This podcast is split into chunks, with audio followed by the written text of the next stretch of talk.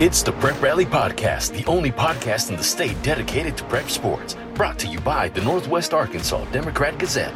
Here's your host, Chip Souza.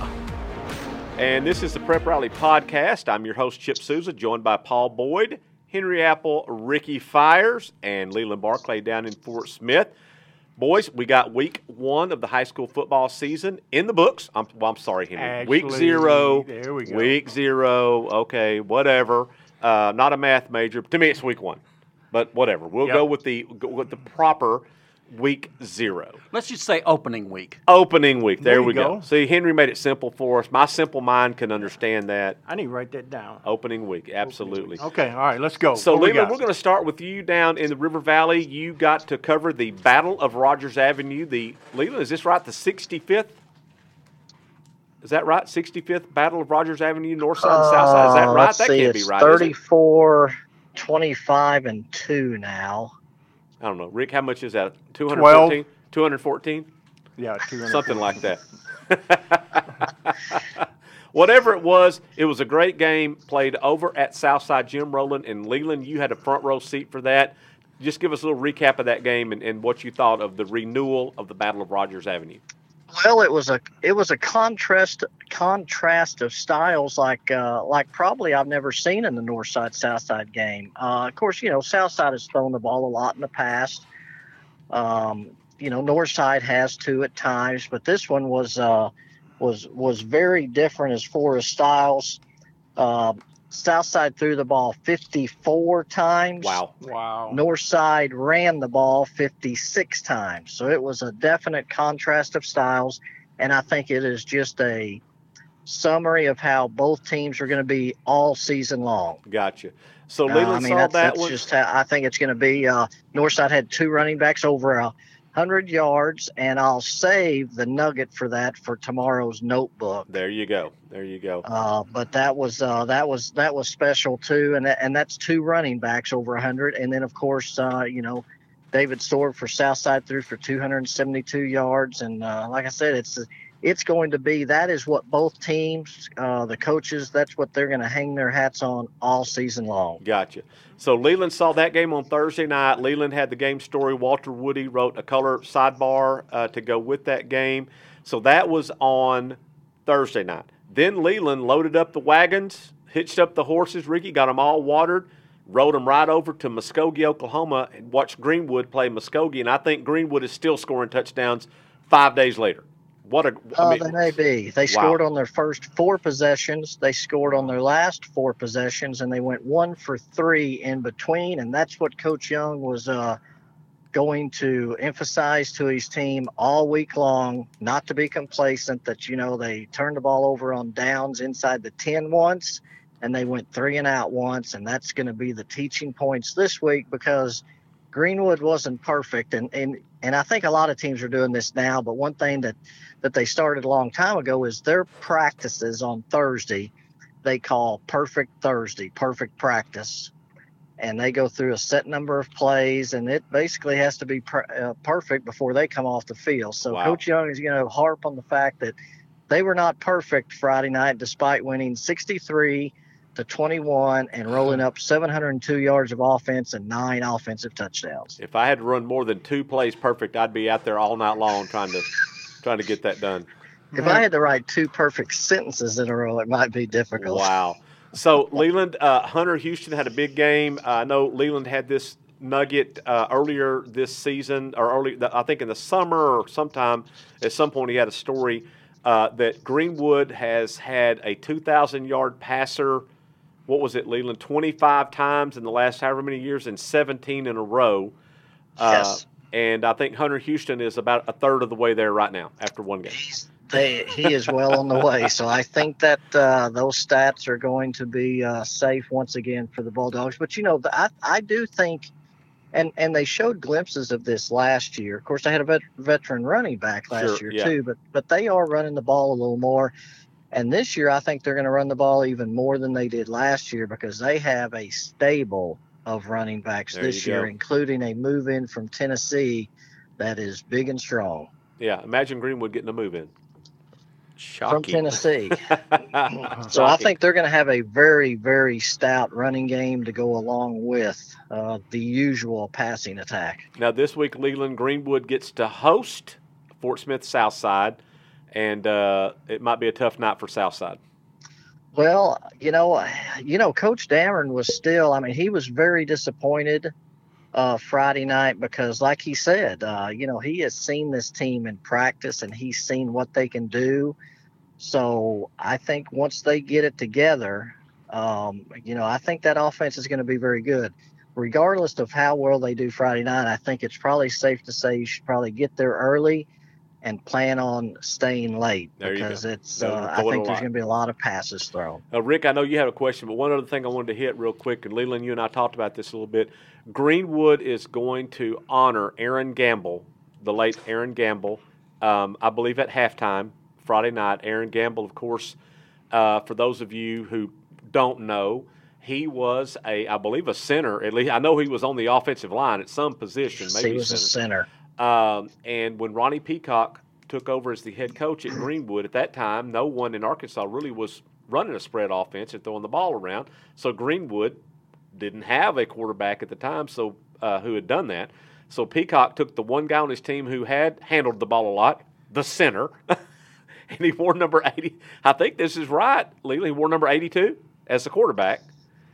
And was a 2,000-yard passer or something. I think he passed for 2,000 yards. So center to quarterback, passed for 2,000 yards. And tragically, he and his son were killed in a car wreck this summer. Leland, near Poto, near Spiro, somewhere in that area, I think. Yes, that stretch over around Cameron, Rock Island, in that area. And so they're going to retire his number. And the family will be honored at halftime. So that'll be a special and, obviously a very emotional thing on Friday night down in Greenwood. Yeah, that's just what I was going to say. I mean, just what a just tragic story. It makes us all just,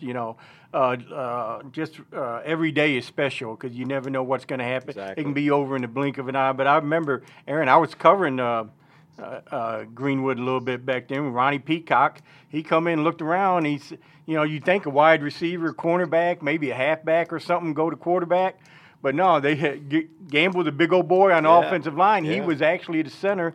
And I remember being down there and watching, and he was throwing spirals as a quarterback. And a lot of coaches wouldn't even attempted that. No. But Ronnie Peacock was one of the early innovators, just like Gus Malzahn and Barry Lunny. And it worked for him. It did. For the first time, I can't remember what the record was, but it put a little excitement in Greenwood football. It did. And, Rick, what they did, I think Peacock, like Malzahn, when he was at Shiloh Christian, he looked around and said, we don't have 250-pound offensive linemen. We have, 190-pound offensive linemen who are kind of quick. We got to figure out a way to and it wasn't just Gus trying to beat the Farmingtons or whatever. It was trying to, compete for a state championship and playing with, the really, fast teams in South Arkansas and that kind of thing.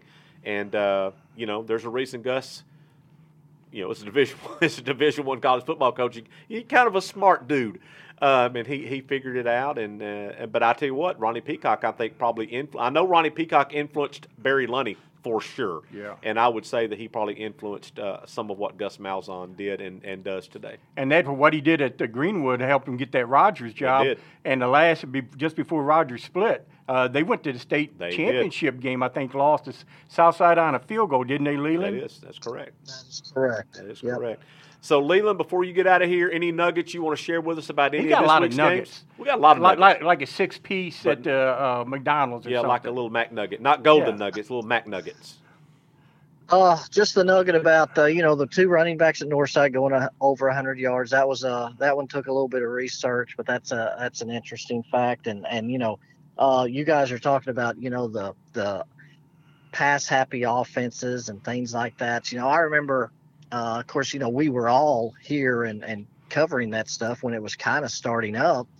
Mm-hmm. And I started tracking the passing totals for these quarterbacks. And, there was one quarterback, Jared McBride at Nashville, and then Greenwood had a couple of 2,000-yard passers. And it was a couple here, a couple there, four here, and then there was five. Well, now every year there's 30 to 40 quarterbacks in the state that throw for over 2,000 yards every single year. And some of those guys are topping 3,000 and 4,000 and 5,000. So I just I think it's really neat how we've all but kind of been able to see that develop through the years. And I remember one time talking to an opposing coach that had played Greenwood. And, of course, they were in the spread, and I was talking to him about, stopping the pass and how you defend the pass and everything. And he was one of the first ones that said, but, with their offense, the first thing you have to do is stop the run. Yeah. Or they're just going to do that all night. And that's so much of the offenses now, too. And Chris Wood is a big, big proponent of that. He's going to throw deep to a couple of times a half, but he's also going to run the ball. Yeah, he wants to throw deep to back the defense off, keep them honest so that it opens up his run game. Yep, exactly. And so many of these guys, we've seen them come up and do that, and it's been just extremely exciting to watch all of this. And like you said, Coach Peacock took an offensive center and turned him into a 2,000-yard passer. And it's just because we've seen, like you said, a lot of running backs, receivers go to quarterback and do different things. But a center to a 2,000-yard passer is just a tremendous thing. And, we talked about what he did on the football field, but he was also – has been extremely impactful at Greenwood as a role as an administrator. Yes. He was an extremely loved person there, and we've heard coaches say as good a football player as he is or was, a lot of times they're even a better person. Right, he was. Well, sure. That truly, truly fits him. Exactly. All right, well, before Leland gets out of here, we also want to remind our listeners that Leland will have his first River Valley report, which will be in our Thursday edition of the Northwest Arkansas Democrat Gazette. That will be a weekly staple with us moving forward for the remainder of the football season and into basketball and spring sports and all that. That'll run every Thursday in the Northwest Arkansas Democrat Gazette, so Leland will have that, and he'll also have a River Valley report video show. Leland did his first one this week, and we'll continue to work on that, and he'll have guests from time to time, and so that will be an accompanying thing in the digital or iPad edition of the Northwest Arkansas Democrat Gazette. So if you're not a subscriber, Rick, how do you do that? How do you become a subscriber? Call this number, 800 number something. Well, you can go online to nwaonline.com and click on the subscribe button, and that will walk you through it. Or you can also call the what used to be the circulation department, now it's customer service department. Yes. And there's a phone number there on our website and get you hooked up. And if you're not a subscriber, you're going to miss Leland Barclay stuff every week. You're going to miss Ricky Fires' award-winning first-place dynasty column, which is every Sunday. And all of our stuff. Paul's covering volleyball. Mr. Volleyball Tuesdays and Thursdays every week. He's on top of that. Henry takes care of Mr. Everything. Plus, coming up with the proper names for the first week of the football season and that kind of stuff. So Henry keeps us on our toes with all that he does. So if you're not a member of that team, then you need to be a member of that team. If you call yourself a prep sports fan and you're not on this team, then you're really not a fan, is the way I'm looking at it. Well, and I think, too, Henry may have set a record. It would not be a new record. But I believe he might have set a record last week with because, I compile the stats and, send the stats to you guys. But I'm only able to do that because so many people contribute to that and send me the stuff where I can compile it and keep it. And that's why I was able to go back and find this nugget about, the north side running backs. And this is why we do this stuff, so we have that. But he may have set a record this week by posting what I saw, I think, was 4 different box scores last week. From games he watched. Record. Yeah, from games he watched online. Yep, so he may have set a record with the most box scores posted in one week. There you go. Well, Leland, it should be. Yeah. So, Leland, I know you got to run. We'll catch up with you next week. And Leland, I believe you are over at the Battle of the Bone this week on Friday over at Alma at Van Buren. Should be a good game over there. It'll be Alma's season opening. Yeah, there you go. Season opener. Season opening. Yes, actually, three rivalries of sorts we're covering down the River Valley. Of course, you know, Southside and Greenwood it's not an old rivalry, but it has certainly developed into one. It's kind of the battle of South Sebastian County, and then of course the Battle of the Bone, Van Buren, Alma, and then Herald is going to be Boonville Ozark, which goes back to 1924. There you go. The Battle of the Dragon. Yeah. No, I'm sorry, Ozark. But we also have Cedarville and Mountainburg playing Friday night. Yeah, and that's another one. And the Battle of North Crawford County. So there's some great rivalries down here this weekend. Absolutely. Well, Leland, we'll let you go, and we'll bring you back next week and to bring us more insight. So we will catch up with you later. We'll be there. All right, so look, we'll go around the table here. Henry, you saw a pretty good game on Friday night. Had Mansfield, Texas coming up here playing Bentonville West. Rick, you and I talked about this. You know, we know Texas football is tough, but it looked like for a while, Henry, that West was going to get them. Yeah, immediately when, you know, West intercepts a pass and returns it for a touchdown, you know, so they're up 7-0 without even touching the football on offense. And on their first play, an 80-yard touchdown pass, you're thinking 14-0. They're going for the jugular and they're going for the knockout early. But as the game progressed, Mansfield just wore out the Wolverines. A little more depth, probably, I guess. And just with their ball control offense. You know, I was looking at the stats, and both teams, interesting enough, averaged 5.7 yards a game.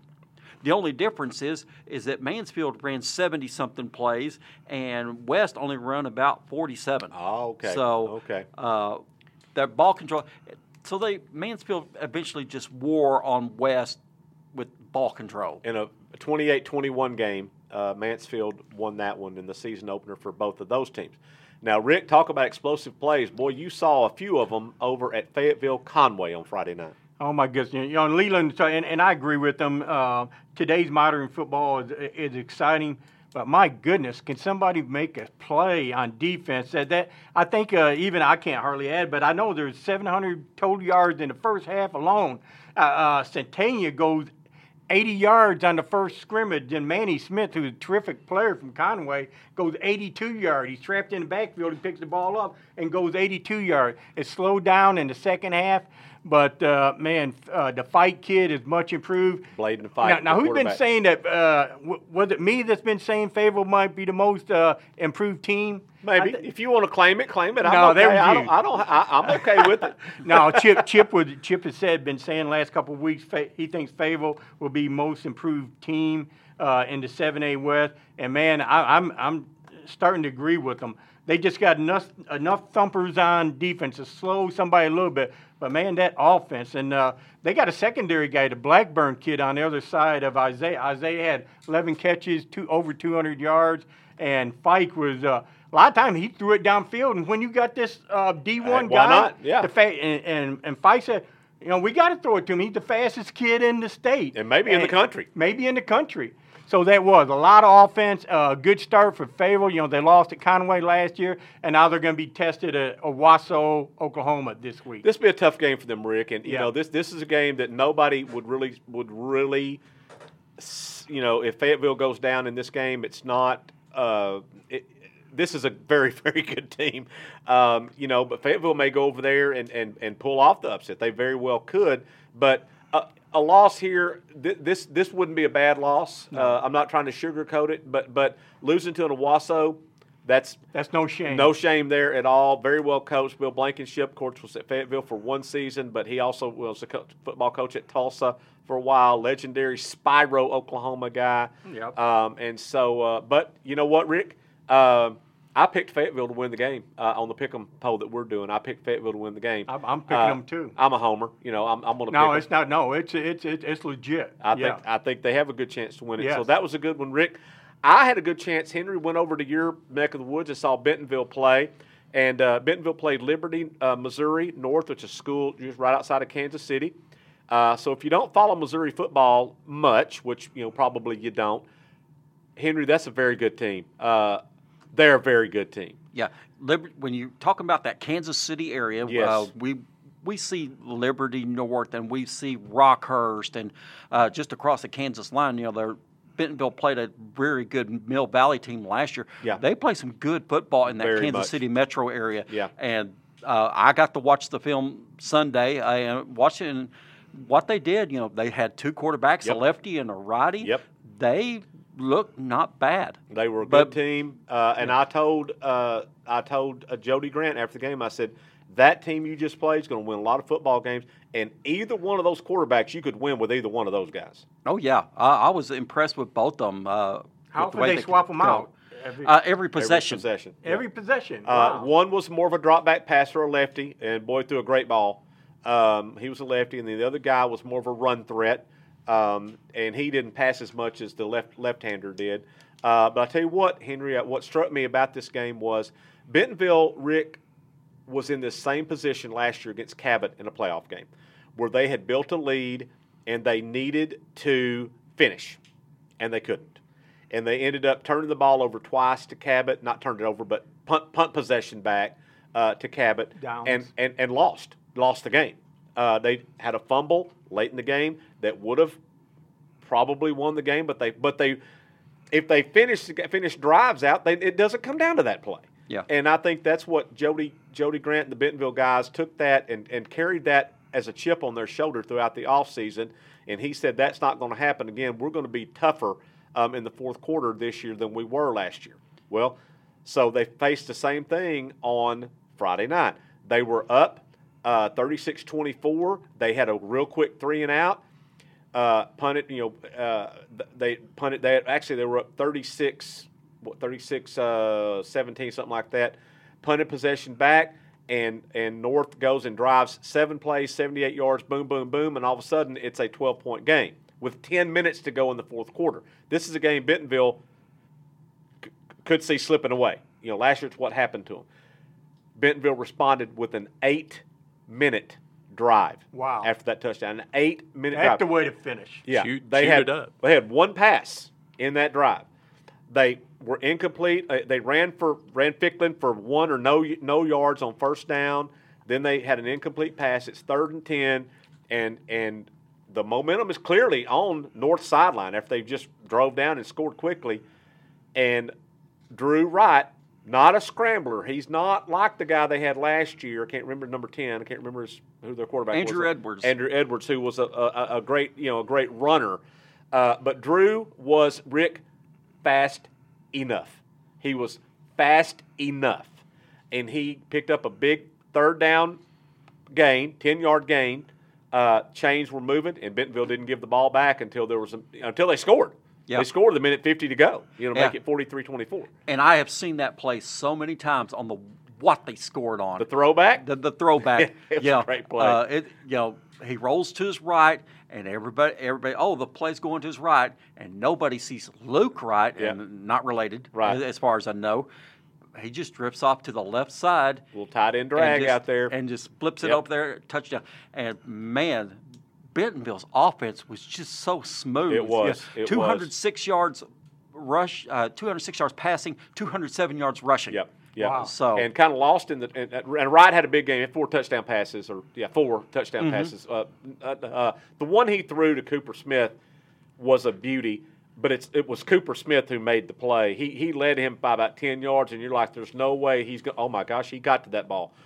How in the heck did Cooper Smith get to that ball? But he got to it for a touchdown. But kind of lost in this, Henry. So Ficklin had 140 yards.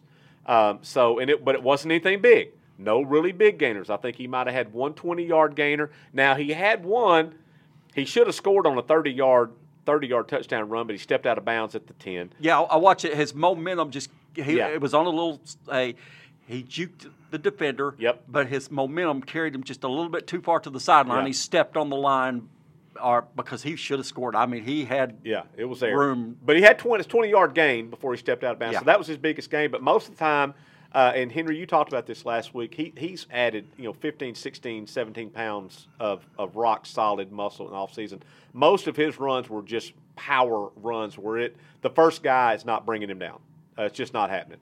And he had a lot of those 4, 5, 6, that just wears a defense out, and on that 8-minute drive, they also brought another kid in, number 37, and I can't think of his name. It's two last names. Chris Collier-Surley. That's him. And you're like, wait a minute, where'd this guy come from? And they brought him in, and not in mop-up. They brought him in a key time of that game, and he came in, and then they got number 21, Sean Anderson, who gave him some. He got a little juke to him. Yeah, I love that little play where he comes in, replaces Ficklin, and nice little shovel pass from Drew Wright to him, and he takes it for about 25 yards. He did. Yeah. He did. So good all-around effort for Bentonville there. This just in, Rick, Bentonville's going to be pretty good. Their defense got gashed a little bit. I think they will get better there because I think this was a pretty good team that they played. Their tight end, he looked like Rob Gronkowski's kid. I mean, this number 18 was a hoss out there, and they used him well in the pass game. But Bentonville will improve from defensively from week one to week two. You can bet on that, but offensively, boy, they looked really good. Yeah, one of the noticing on that, they had a move in from Clarksville who looked really good at linebacker, Kendrick, and I do not know how to pronounce his name. Sayal, I think is what they said. This number 20, Sayal, something like that. I think it was funny. I was giving Ray a hard time in the press box because he wouldn't call the kid's name out, and I would holler over there next door. I'd say, "Hey, Ray, I think that was number 20 on that tackle. Did you get his name right?" He wouldn't call his name. What's his last name begin with? It's Saulau. L-A-U, like Salau or something like that.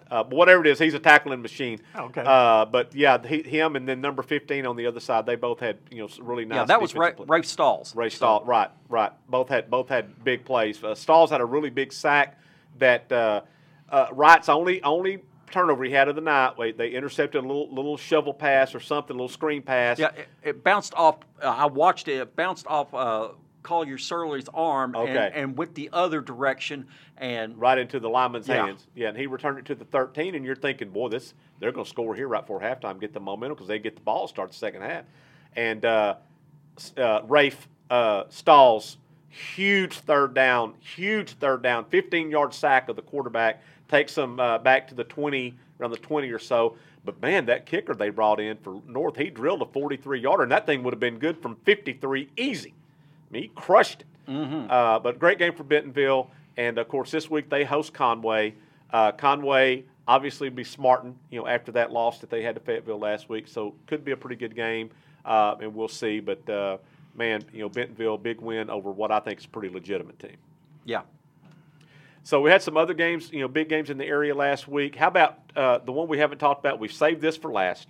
This was a make-it-take-it game. Remember playing on the playground, maybe a little basketball. If you make it, you keep the ball, make it, take it. That's why I never got on the court. Siloam Springs and Rogers, Paul, they were just going back and forth. Rogers would hit them with a touchdown. Siloam comes back with a TD. End up being a 50-41 game, but what a performance by Josh Shepherd. Josh Shepherd, outstanding. I mean, and he had big – you were talking about the Ficklin kid who had little numbers, 5, 6 at a time. Well, Shepherd had it in big chunks. He did. So 14 carries, 402 yards. 6 touchdowns, 5 of the 6, 50 yards or longer, including a 90-yard touchdown run. Now, Paul and Henry, you know this. Shepherd is a track star. He's a track athlete. Mm-hmm. Thought about not playing this year. No. Rick had that in his Player of the Week story. Thought about not playing. I think Harbison promised him a snow cone or something after the games or whatever if he'd play. And maybe some ice cream. Well, let me throw. When I was talking to Harbison, I talked to Shepherd, the kid himself.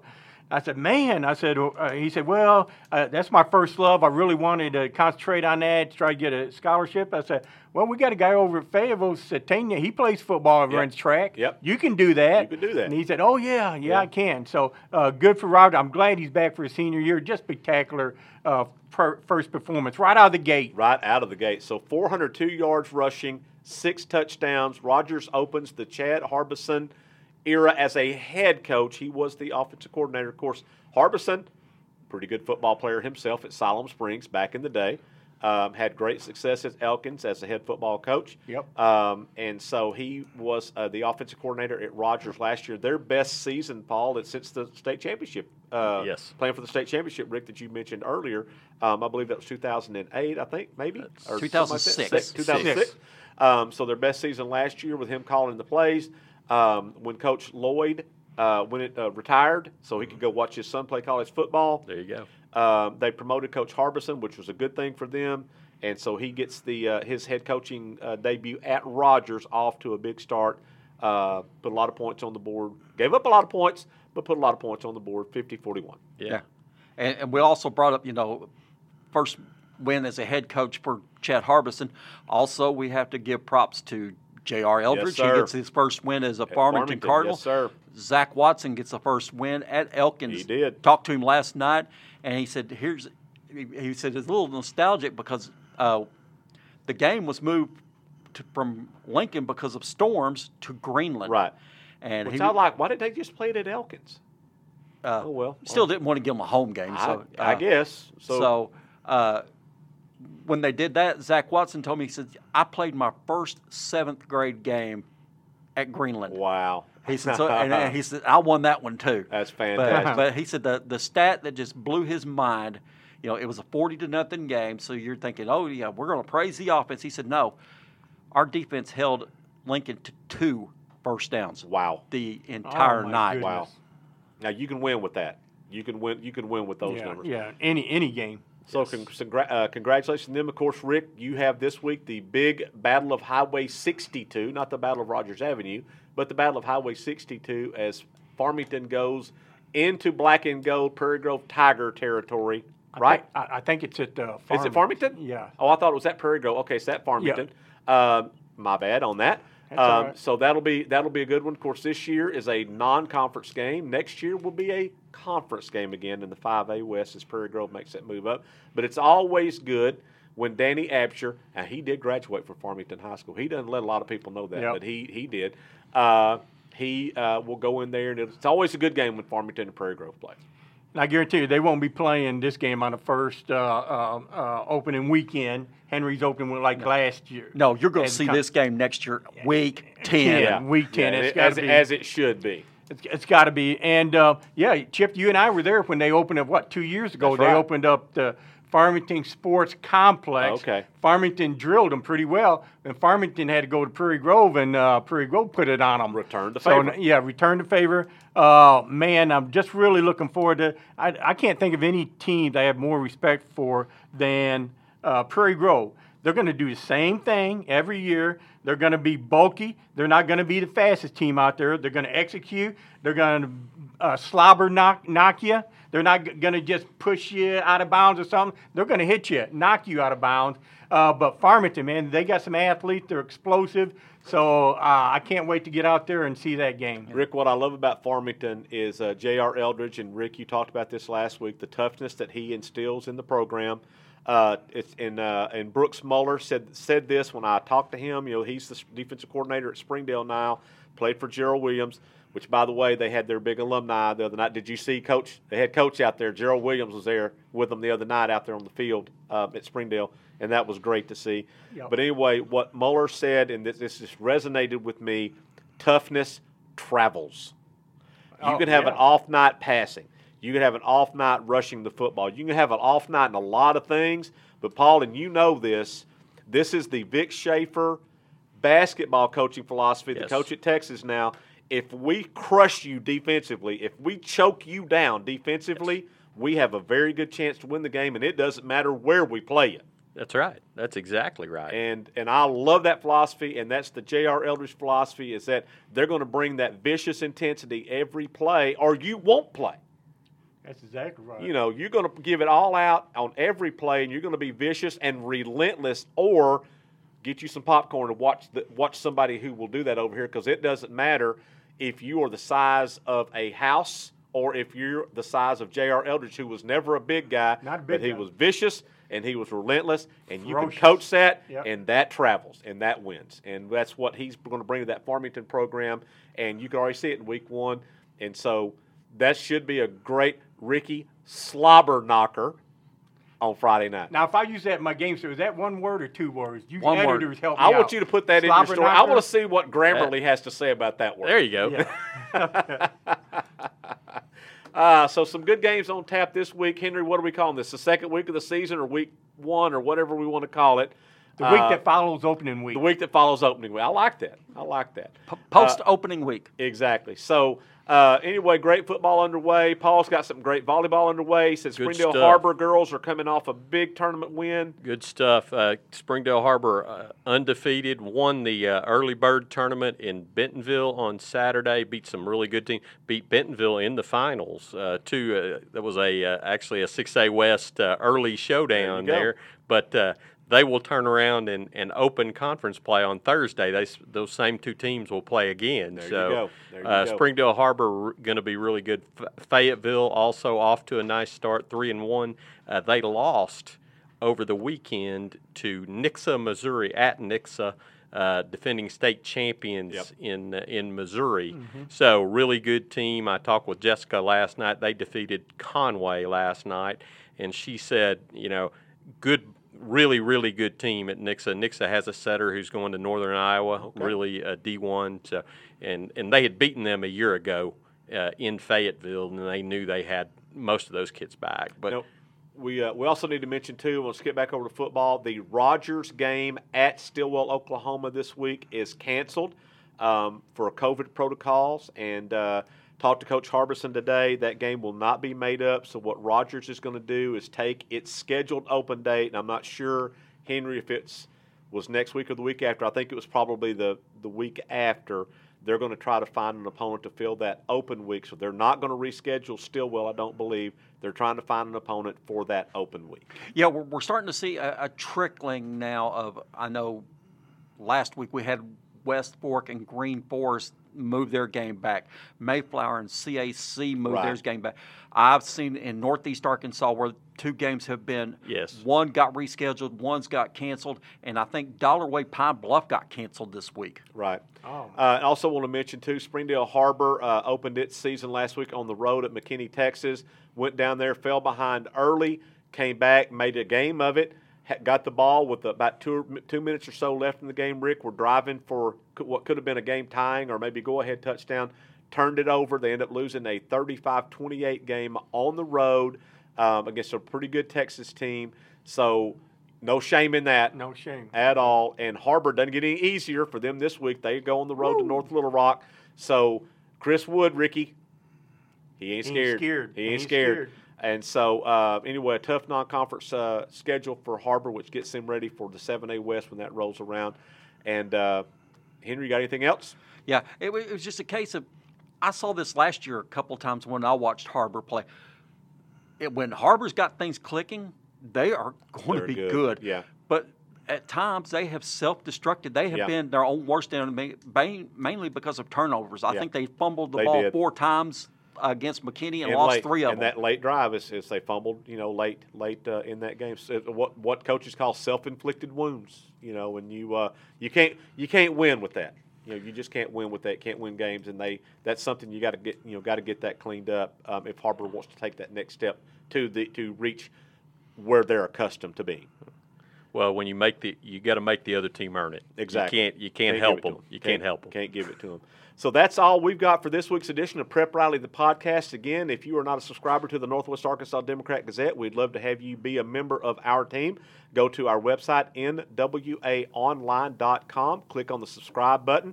They'll walk you through that, get you to be a member of our team. You can read all of our great content every week, and love to have you. So that's it for this week's edition of Prep Riley, the podcast. For Paul Boyd, Henry Apple, Rick Fires, Leland Barclay down in Fort Smith, I'm Chip Souza. We'll catch you next time on Prep Riley, the podcast. The Prep Riley podcast is produced and directed by the Northwest Arkansas Democrat Gazette. Find us on SoundCloud, Apple, Google Play, Spotify, and Stitcher.